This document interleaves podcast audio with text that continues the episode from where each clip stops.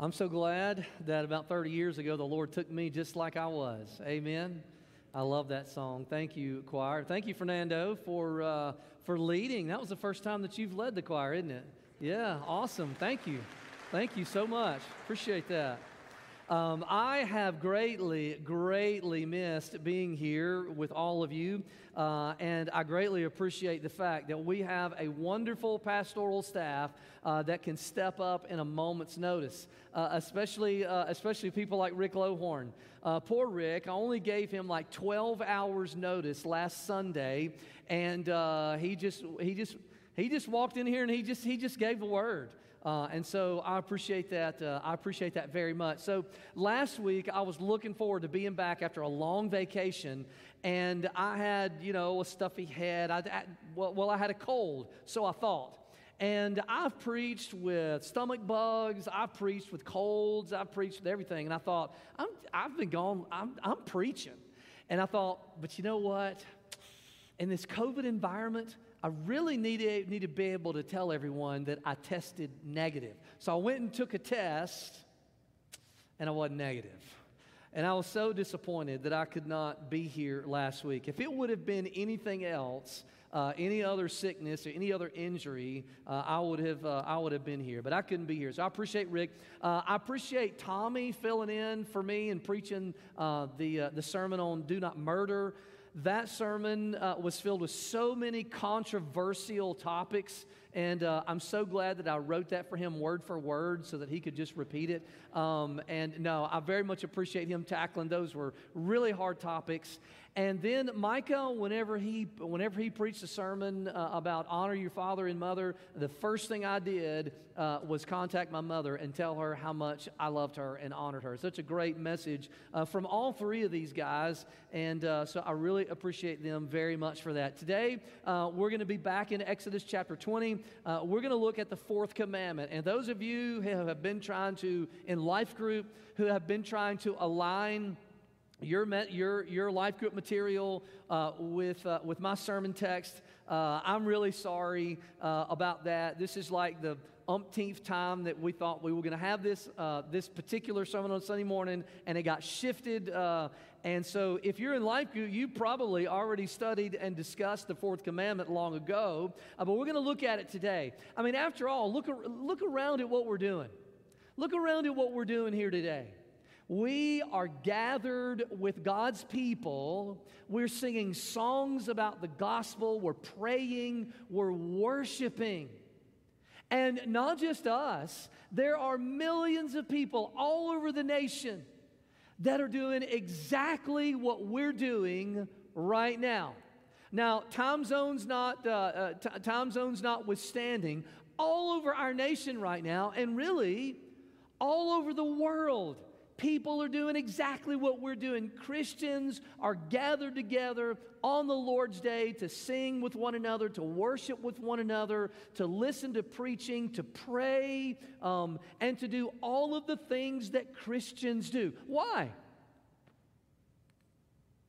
I mean, think about it. Have you ever asked that question? Why? Why do we do that? Why do we show up Sunday? Why do Christians uh, do this? Why have they been doing it? For 2,000 years. Why have we been meeting on the Lord's Day? The answer to that question really can be traced back all the way through the New Testament and Old Testament history, all the way back to the fourth commandment, all the way back to the Sabbath command. It can be traced back to Exodus chapter 20. And as we gather, and as all Christians have gathered, and as, as we worship and assemble on the Lord's Day, w- what is it that we're looking for? I assume that some of us would give varying answers. Some people would say, well, you know, I show up to church today because I want to learn something. Or maybe people would say, I show up because I want to worship. Or I show up because I'm looking for direction. Or I'm looking for answers. Or I have something going on in my life and I have a need. Or I've had something great going on in my life and I want to show up. I want to give God thanks. I, I suppose that we all might give a, a, a myriad of answers as to why we attend church. But the truth is, behind all of those answers, regardless of what it would be, we are looking for a spiritual rest and a spiritual peace that is found in Christ. And we can trace that all the way back to Exodus chapter 20. That peace, that rest, we're going to talk about the Sabbath rest today. That rest is something that foreshadowed Christ, something that we celebrate now, and something that really points us to a future of permanent, eternal rest, true rest that we're going to have with God in heaven. Now, listen. If you decide in your heart, if you say, I'm going to seek that rest, I'm going to seek that peace of Christ, I'm going to worship with God's people, I'm going to, to, uh, to live my life, not just on Sundays, but every day of the week, I'm going to live my life that reflects the rest and the peace of Christ, and I'm going to worship with God's people. If you make that decision, if you make that commitment in your heart, there's going to be a spiritual battle that's going to ensue in your life. Everything about this world is busy, busy, busy. Everything about this world is swallow up your schedule so that you don't have time for God. You don't have time for Him, not just on Sundays, but you don't have time for Him all throughout the week because you're so busy. You're too busy to read your Bible. You're too busy to pray. You're too, you're too tired to wake up early. You're too sleepy to do the things that you need to do in private worship in order to experience the rest that we're going to talk about today. The enemy wants you to be restless and distracted. That's what Satan wants for you. He wants you to be restless and distracted. But what we're going to see in Scripture today, starting with Exodus chapter 20 and this fourth commandment, is God has a different plan for your life. He wants you to be spiritually fulfilled. He wants you to be spiritually satisfied and rested. And He desires for you to be in fellowship and in assembly with God's people on a consistent and regular basis. My goal for you today, very simple. Two goals. Two goals that I have for you today, and I'll have them for you the screen. One of them, I want you to find joy in prioritizing Sunday as the Lord's day. I want you to find joy in prioritizing Sunday as the Lord's Day, as a day of worship, and not as a legalistic command. I hope that when you leave here today, you don't walk out thinking, I have to come to church more. I've got to be more faithful at church attendance. That is not my goal for you today. My goal for you today is for you to say, This is a joy and a privilege that I get to do, and I want to do it, and I want to be faithful. And then, number two, I want you to find peace in prioritizing rest for your soul in a culture of busy schedules. This second goal doesn't just speak to Sundays. This second goal has to do with priorities and a manner of living in our living our life in a Sabbath rest that that really uh, that that uh, that says something about who we are on the inside and the rest that God has given to you. Don't those seem like two good goals to you today? If you're okay with that, say amen. I don't want you to rest too much during this sermon, okay? I'm be talking about rest, but I don't want y'all, I want y'all to rest too much. All right, so let's read Exodus chapter 20. Stand with me. Let's read Exodus chapter 20, and we're going to look at verses 8 through verses 11. The, one, the great thing about the Sabbath command is you don't just have one sentence of a command, you actually have it expounded upon, and then you have a reason that is given for it. So let's, let's look at that today. Exodus chapter 20, verse 8 says, Remember the Sabbath day to keep it holy. Six days you shall labor and do all your work. But the seventh day is a Sabbath to the Lord your God. On it you shall not do any work, you or your son or your daughter or your male servant or your female servant or your livestock or the sojourner within your gates. For in six days, and here's the reason that's given for this command for in six days the Lord made heaven and earth and the sea and all that is, is, it is in them. And by the way, all my young earth creationists said, Amen. Uh, in six days, the Lord made heaven, earth, and the sea, and all that is in them, and rested on the seventh day. Therefore, the Lord blessed the Sabbath day and made it holy. Father, today I pray that you would make these goals that we've set out, I, I, I pray that they reflect your will. I believe that they reflect uh, your will in keeping with your word. I, I pray, God, that you would help us to find joy in consistently and routinely worshiping with God's people. Lord, not as a legalistic command like we have to come to church. Help us to find joy in it. And God, I pray that today, Lord, as so many people I know just gathered in this place right now, Lord, they're busy, they're concerned, they have burdens. Lord, they have so many things that are going on in their life. Lord, they're not rested. They've had plenty of sleep, but they're not rested. Lord, they're weary on the inside. They're weary mentally and physically and emotionally and spiritually. And Lord, I pray that today that you would help them to find peace. I pray that you would help them to find a Sabbath rest that's only found in Christ. And I pray that you would do that in all of us. And we offer this prayer in the name of Jesus. Amen. Thank you. You can be seated. So, the way the Bible tells us uh, and the Bible told ancient Israel to keep the, the Sabbath command. They said, Remember it and keep it holy. Remember it and keep it holy. Now, the way that they did it is that they would cease from any type of work or any type of labor. And the purpose for doing this was uh, uh obviously to give them physical rest. I mean, Remember, they had been slaves in Egypt. They had been oppressed in Egypt. They worked round the clock, sun up to sundown, every day, nonstop. I mean, they were treated horribly.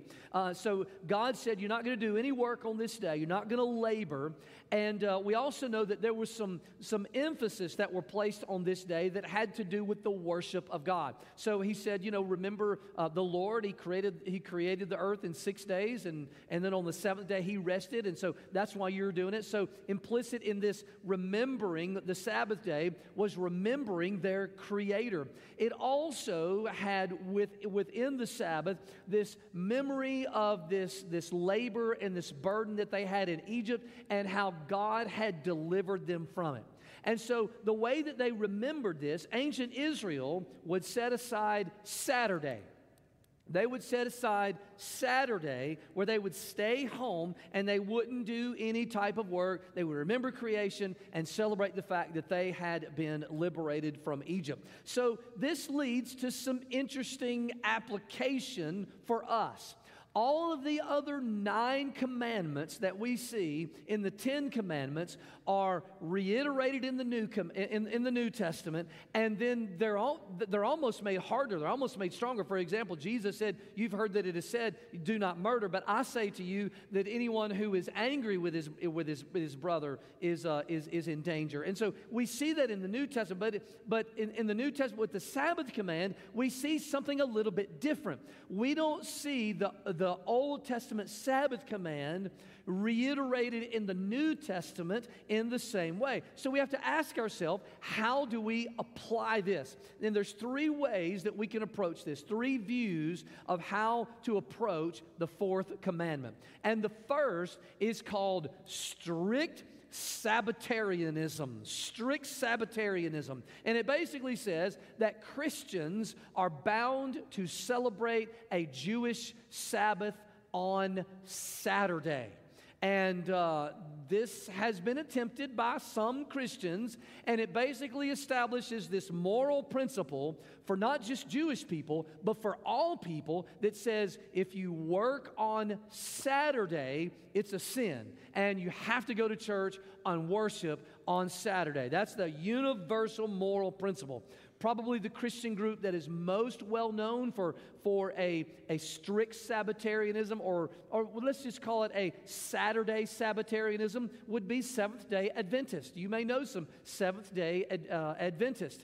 Um, most of us are not strict Sabbatarianism. However, um, if you are over 40 and you grew up in church, you're probably familiar with this second view, which is called Sunday Sabbatarianism. You probably never used that word, but you probably heard the term uh, Christian Sabbath. How many of you have heard the term Christian Sabbath? Anybody? Anybody? Not near as many people in this in this service as were in the first service. In the first service, we had a lot of people um, who had heard of that term. A lot of our older people go to our first service, and uh, and they were brought up that way. I was too. I was brought up with the idea that Sunday is the Christian Sabbath, and so all of the moral command to not work on Saturday that's in Exodus chapter 20, it's now transferred to Sunday. And so now it's, it's a sin. How many of you grew up believing it was a sin to work on Sunday? I, f- I felt that growing up. Like if I did any kind of work on, so you're not supposed to do anything. And then and I don't know what kind of fun suckers were out there during this time, uh, but somebody came up with this rule. It's also you can't do anything recreational on Sunday. I was like, now wait a minute, that's just taking it way too far. You can't work on Sunday, and you can't do anything fun on Sunday. What? Um, and some of you, some of you probably uh, were brought up under that. Um, now, there's some problems with this view, and um, I, I, hope not to insult anybody. You may, you may still be a Sunday Sabbatarian. It's a sin to work on Sunday. You have to come to church, and if you don't, it's a sin. You may be that way, but there's a problems with this, uh, with this view. You can't claim to follow the letter of the law and then change the day that the letter of the law requires. So that's a, that's a little bit of a problem. Uh, and also, nowhere in the New Testament is Sabbath law said that Christians have to observe Sabbath law. Jesus never commanded that. Um, in fact, the New Testament, and let me just, let me just spit these, uh, these chapters out to you Romans 14, Galatians 4, Colossians 2. Romans 14, Galatians 4, Colossians 2. These are warnings about making Old Testament Sabbath law into Christian law. And so that's, that's one of the problems. You think about it, I mean, we don't offer Jewish sacrifices. We don't worship in a Jewish temple. We don't adhere to Jewish dietary laws. We don't keep Jewish Sabbath law. You read all the Jewish Sabbath laws throughout Exodus and throughout Leviticus and Numbers and Deuteronomy. I can promise you, you don't keep Sabbath law. So this leads us to how should we apply this command? And this is the third way. This is, this is the way that I want to apply it for us uh, today.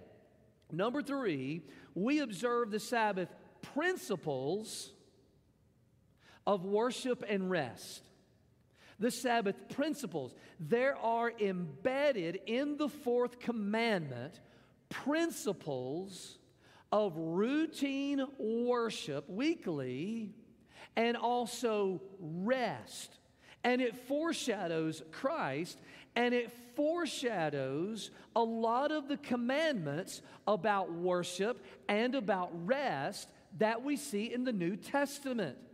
We see this fourth commandment as like a beginning introduction about God's expectation for worship and like a beginning introduction of what God commands for us when it comes to rest. It is more fully explained after Christ and in the New Testament.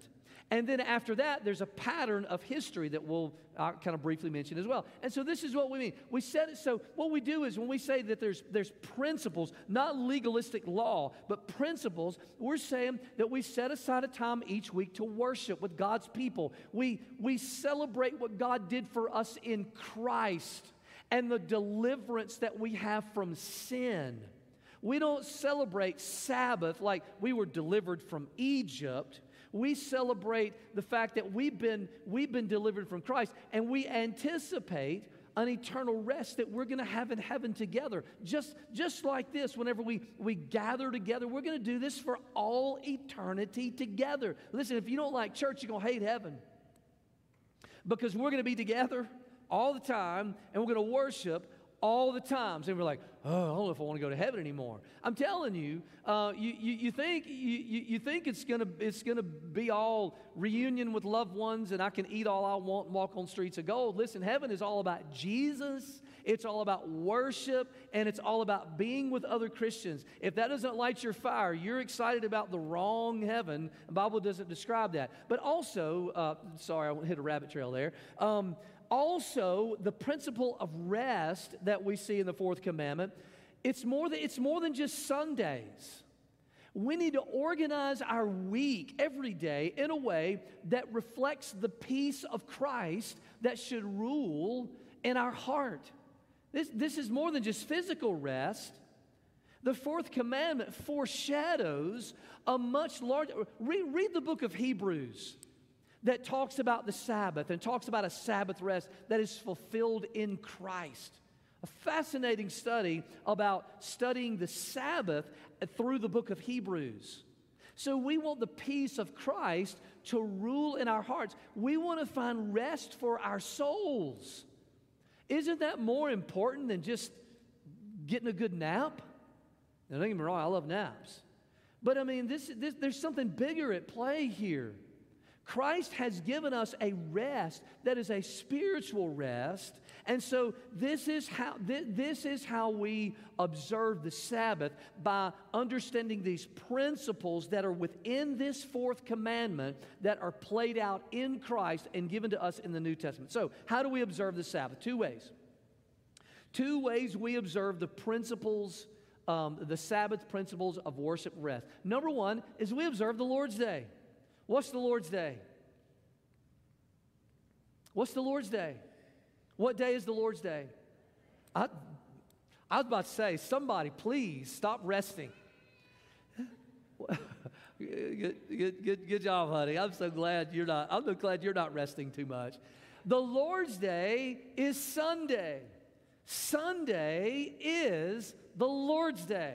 This is one of the ways that we, we, we um, observe the principle of Sabbath law is we say we're going to observe the Lord's Day, Sunday, where we prioritize worship. I'm going to spend a lot of time talking about that today and a little bit of time that I have left on number two. This really could be a two part sermon. But number two is that we implement routine and planned rest in our schedule each week, not just on Sunday. Sunday certainly is probably a part of that spiritual rest, but this is something that should be seen in a lifestyle. This is a lifestyle that we live. A listen, a Christian lifestyle. That's what the Sabbath is about. It is about a Christian lifestyle where peace and spiritual rest and spiritual vitality and fruit is part of who we are. And these, these listen, these two things go together the spiritual rest that we're supposed to experience all the time, and the Sunday worship, observing the Lord's Day, they go together. They're two sides of the same coin. You will, listen, you will not experience spiritual peace without both of these being a reality in your life. And I believe that God wants you to have peace. God wants you to experience that peace. So, okay, first off, what's the Lord's Day? Let's, let's talk about that. Here's, here's a definition that I have for you of the Lord's Day, and it's printed also in your bulletin. The Lord's Day is Sunday. I believe we've gotten, we've gotten away from using that language. We don't hear people talk about the Lord's Day anymore. We should wake up every Sunday morning and say, This is the Lord's Day. It's not just Sunday. It's not just another day of the week. This is the Lord's Day. The Lord's Day is Sunday. It's the day that most Christians gather to worship and celebrate the gospel, to celebrate the peace with God that we have been given in Christ. And by doing this, what, what happens is when we do this, we are commemorating Jesus' death, his burial, his resurrection and we are anticipating that perfect eternal rest that we're going to have in heaven. That's the Lord's day. And what we see in the fourth commandment, Sabbath law, is we see a foundation that is laid for the universal worship of God by all people, not just by Jews on Saturday when they stay home and don't do work, but by all peoples in all tribes and all tongues, this moral universal principle of routine worship that we're all supposed to engage in. And, we, and we've been doing it. We've been doing it faithfully for 2,000 years. Christians have been doing this, and we've been observing the Lord's Day. And some of you would say, well, why Sunday? I mean, why not Tuesday morning? Why not Saturday night? Why not Wednesday at noon? Some of you say, well, why Sunday? Look, the Bible never says it has to be on Sunday. The Bible never says, Thou shalt worship the Lord on Sunday. I don't think God wants to receive his praise that way. I think that He is worthy of our praise because we love Him and because we want to worship Him. He shouldn't have to tell us, hey, I need you to come sing songs to me because I deserve it. God shouldn't have to tell us that. We should say, Lord, you are worthy of my praise. And we should say, when is, when is it happening? When, when, when, is, when does the praise start? When does the preaching begin? When, is, when, when are we going to get together and pray? When are God's people going to fellowship? When are we going to organize ourselves for mission? When is that happening? Because I want to be there. And the answer to that question is, is it happens for the majority of Christians, it happens on Sunday. And it has been for 2,000 years. It's just when we do it. I don't know that it matters if it happens on Sunday or when it happens throughout the week, as much as it is the fact that we say, as Christian people, I love the Lord, I want to worship. When are God's people getting together to sing and to preach and to pray and to organize for mission? Because I want to be there. God is worthy of my praise. And if it happens on Sunday, then that's the day that we're going to prioritize. And you say, well, why have Christians been doing it on Sunday for 2,000 years? Well, here's some possible explanations. Uh, Jesus' resurrection occurred on Sunday. Some of his appearances occurred on Sunday. Uh, Pentecost, Acts chapter 2, that happened on Sunday. And we just see evidence that early Christians, dating all the way back to the time of Christ, uh, that they worshiped on Sunday. It's, it's, just, it's just when they do it. You may say, well, I don't like Sunday. Well, that's fine. Get together with, a, with all the Christians on the face of the earth and say, hey, boys, uh, let's switch it back to Saturday. Or let's do it on Monday and start a movement, and maybe 2,000 years from now, it'll be different. I don't know that it matters. As long as it happens, as long as we do it, as long as we make it routine. You see, Christianity, listen, Christianity is about worship. It's about worship. It's about public and private worship. It's about God being worthy of our praise. It is about worship as a priority. You know what a priority is. You make all types of priorities in your life. You prioritize family, you prioritize jobs, you prioritize sports, you prioritize rec- you know what you know what it is to make something a priority? You give it time, you give it money. You put it on the schedule and you protect it. That's what it means to make a priority. See, Christianity is about having worship as a priority, not just on Sundays, but every day of your life, saying Jesus is the priority of my life. Secularism is prioritizing everything else. Is prioritizing everything else in your life. That's that's that's basically what it means to live in this world. And I believe our God is gracious. He has said, you have six days to prioritize everything else in your life. Six days. You have six days to put family first. You have six days to put marriage first. You have six days to put whatever sports or recreation you like first. You have six days to put work first. You have six days to prioritize whatever it is that you want to do. And you know what? That's, we do that. If I call you at 8 o'clock tomorrow morning and say, hey, let's meet up for coffee, you know what you're probably going to tell me? Man, I'm sorry. I, I, I have a real job. And uh, I can't keep preacher hours and have coffee whenever I want to, like other people I know. Uh, you have a priority, right? You say, I have a job. I got to go to work. There's a priority. And if I say, well, I'm all the preacher you got. You're not going to meet with me? You're going to be like, no, I got a priority. I got to go to work. I'll see you Sunday. That's what you would tell me. And uh, if, uh, if, if your child, let's say you were walking out the door, 8 o'clock tomorrow morning, you're walking out to go to the office, and your, your beautiful you know, five year old daughter said, Would you spend time with me? You know what you're going to say? You're going you're to get down on one knee. You're going to say, Honey, I love you, but I, I, I got to go to work. Now, if your boss calls you on Saturday and that sweet little girl has a soccer game and your boss calls you up and says, Hey, I need you to come in, you're going to be like, Look, man, I work for you all week. I made a priority for the working all week, but it's today is I, I'm, I'm going to, I'm sorry, I can't come. In." It's probably what you're going to do. If you call me or text me at 10 p.m. at night, I have prioritized something very important every night about that time, and it lasts about eight hours. And if you try to call me or text me while I have prioritized my sleep, you know what I'm going to do? I'm going to call you or text you at 5 a.m. when you've prioritized yours. You see, turnabout's fair play, right? We, we make all kinds of things priority. That's what we do with our time. We do it all the time. God says, You have six days six days to do all your work, to make everything else a priority in your life. But the seventh day, Sunday, Sunday, that's the Lord's day. That's the Lord's day. It doesn't mean that you can't do other stuff. It doesn't mean that you can't work. It doesn't mean that you can't have fun. It doesn't mean that you can't. It means that the top priority of that day is gathering with God's people and worship. Not work, not family, not sports, nothing.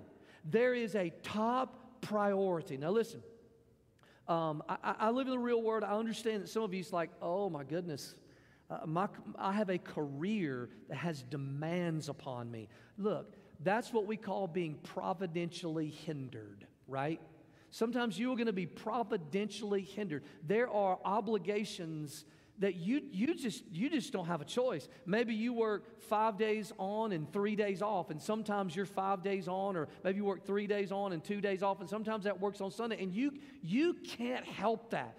I, I, we're, we are not talking about those situations. That's, that's, that's, that's not what we're speaking about. We're speaking about in your heart making the Lord's Day Sunday. Here's, here's, here's two false truths. Two false truths that Satan wants to embed in your mind right now two false truths. I don't need church, I can worship on my own. That is spiritual isolation. And hungry lions love isolated prey. Spiritual isolation. This is what Satan wants for you. God doesn't want you out separated from his family. He wants you with his people, with his family, together. Satan wants you separated from God's church. And then number two, I don't have time. I'm too busy. Basically, what you're saying is you're spiritually, you're, you're too distracted.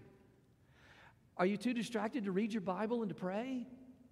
Are you too distracted to share your faith? If, if you're too distracted to give the Lord just an hour and a half once a week with God's people, you're probably too distracted to pray. You're probably too distracted to share your faith or go on a mission trip or do anything else that the Lord has, has called us uh, uh, has called us to do.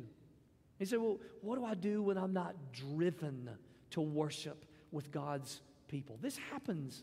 This happens sometimes. That's why we call it a spiritual discipline. I don't always wake up and feel like reading my Bible. I don't always feel like praying. It's a spiritual discipline. It's something that we do that says, you know what, God, you are worthy of my praise even when I don't feel like it. You're worthy of my prayers. Your word is worthy of my attention. You are worthy of my worship Monday through Sunday, every day of the week, even whenever I don't feel like it. And I, I find that there's a connection between not having a desire to come to church and not engaging in personal, private worship. There's something about being a worshiper Monday through Saturday that makes you just feel like you just can't wait to meet with God's people and sing songs and hear the word preached.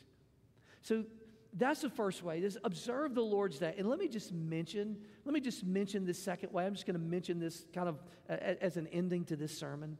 We have to implement routine and planned rest in our schedule each week. The, the fourth commandment is more than just about coming to church. The fourth commandment is about a rest for the soul, a lifestyle. It is about a Christian lifestyle where Jesus is Lord, where He removes fear and worry and anxiety, where He brings us to a place of spiritual peace, a place that, that, that we have in Christ. This is where your private worship comes in. This is where you have balance in your schedule. This is where you say, I'm going to take charge of my schedule and I'm going to make sure Jesus is number one in my schedule. And that means that I'm going to make time, number one, I'm going to make time to, to pray and have private worship and read the Bible and be with my family. I'm going to prioritize my time according to what the Bible says I should have as a priority. And listen, work and recreation and all of those things can be a part of that. But God tells us and shows us the things that we should prioritize first. God doesn't want you tired all the time. You know, there's a difference between being tired and sleepy. There's a big difference. Being tired is an existence. It's a, it's a, it's like a, it's like a state of mind. It's like a, uh, it's, it's, it's, it's an emotional state of being more than it is a physical sleepiness. God does, it, it, it's more connected to stress and worry and anxiety and fear and all of those things. Most of the time, when we say we're tired, we don't mean, oh man, I have worked a long, productive day. Oh, I've spent time with God. I've fulfilled my responsibilities. I have worn myself out playing with my children. now I just want to sleep. You see, that kind of tired is good and right. That kind of tired, you should, you should experience that kind, of, that kind of sleepiness every single day. You've fulfilled your responsibilities. You have been in fellowship with God. You've done the things that you need to do, and you feel good about where you are, and now you are sleepy and you fall, your head, your head doesn't even hit the pillow when you're asleep. But God doesn't want you tired. He don't want you stressed. He don't want you worried. He don't want you to live your life in, in fear. That's, that's not the existence. He, he wants you to find rest for your soul. He wants you to walk in the peace of Christ. And here's probably the truest thing that I could tell you today true worship and true rest are only found in Christ. True worship and true rest can't be found in legalistically showing up for church every Sunday. That's not true worship. You know, you can show up for church faithfully every single Sunday, every time the doors are open, and never really worship. It happens all the time. Some of you might say, That's where I am. I've been coming here over and over and over and over and over, and I just still feel, I just, I just feel nothing inside. You, you, you can show up week after week and still not truly worship. You know that you can also you can you can perfectly manage your schedule. You can get 10 hours of sleep every night. You can be in complete control of everything that happens all throughout your day and everything can happen perfect. In a whole week or a whole month, you know, you can still be you can still have a restless spirit. You can still not be totally fulfilled within your soul. You see, this is what the Sabbath is all about. This, uh, this Sabbath rest that we see in the fourth commandment, it's so much bigger than just showing up for church. It's so much bigger than just managing your schedule and getting sleep. It's about finding rest in Christ. Again, read the book of Hebrews about everything that the Bible talks about in that. You can cease from working every day of your life and still be tired. You can attend church every single Sunday and not truly worship. Listen, when your heart is right with the Lord, you will find that attending church will not be a burden. You will find that your days throughout the week, even though they may be laborious and worrisome and just wearisome, you, you may, you, you'll find that there's still a rest for your soul that you can have even whenever you're overworked and when you're busy. See, when we have Christ and when we're properly related to Him, weekly worship is a joy and a privilege and consistent rest in life, it just becomes a natural rhythm of a spiritual life where Jesus is Lord. You might say, Well, I want that. You know, you know how you get that spiritually? You cease from your works. The New Testament talks about that. That, all, that our, it's not our works by which we save ourselves. See, we can approach the Sabbath command that way. If you walk out that door saying, I'm going to try so much harder to come to church more faithfully. I am going to go home, I'm going to pull up my calendar, and I'm going to X out so much so that I can take control of my life. Can I tell you that that can just be that can just be a legalistic work that you try to perform apart from Christ? Apart from Christ, you'll never find peace. You'll never find worship. We've got to cease from our works. We've got to say, Lord, I give up. I surrender. And then we look to Christ and find rest. Maybe that's where some of you are today. Let's bow our heads and let's close our eyes. And let's pray. Let's bow our heads and close our eyes and let's have a time of response. If you would say here today, I don't know that peace of Christ, I don't know that rest of Christ. I understand trying to force myself to come to church. I understand trying to time management.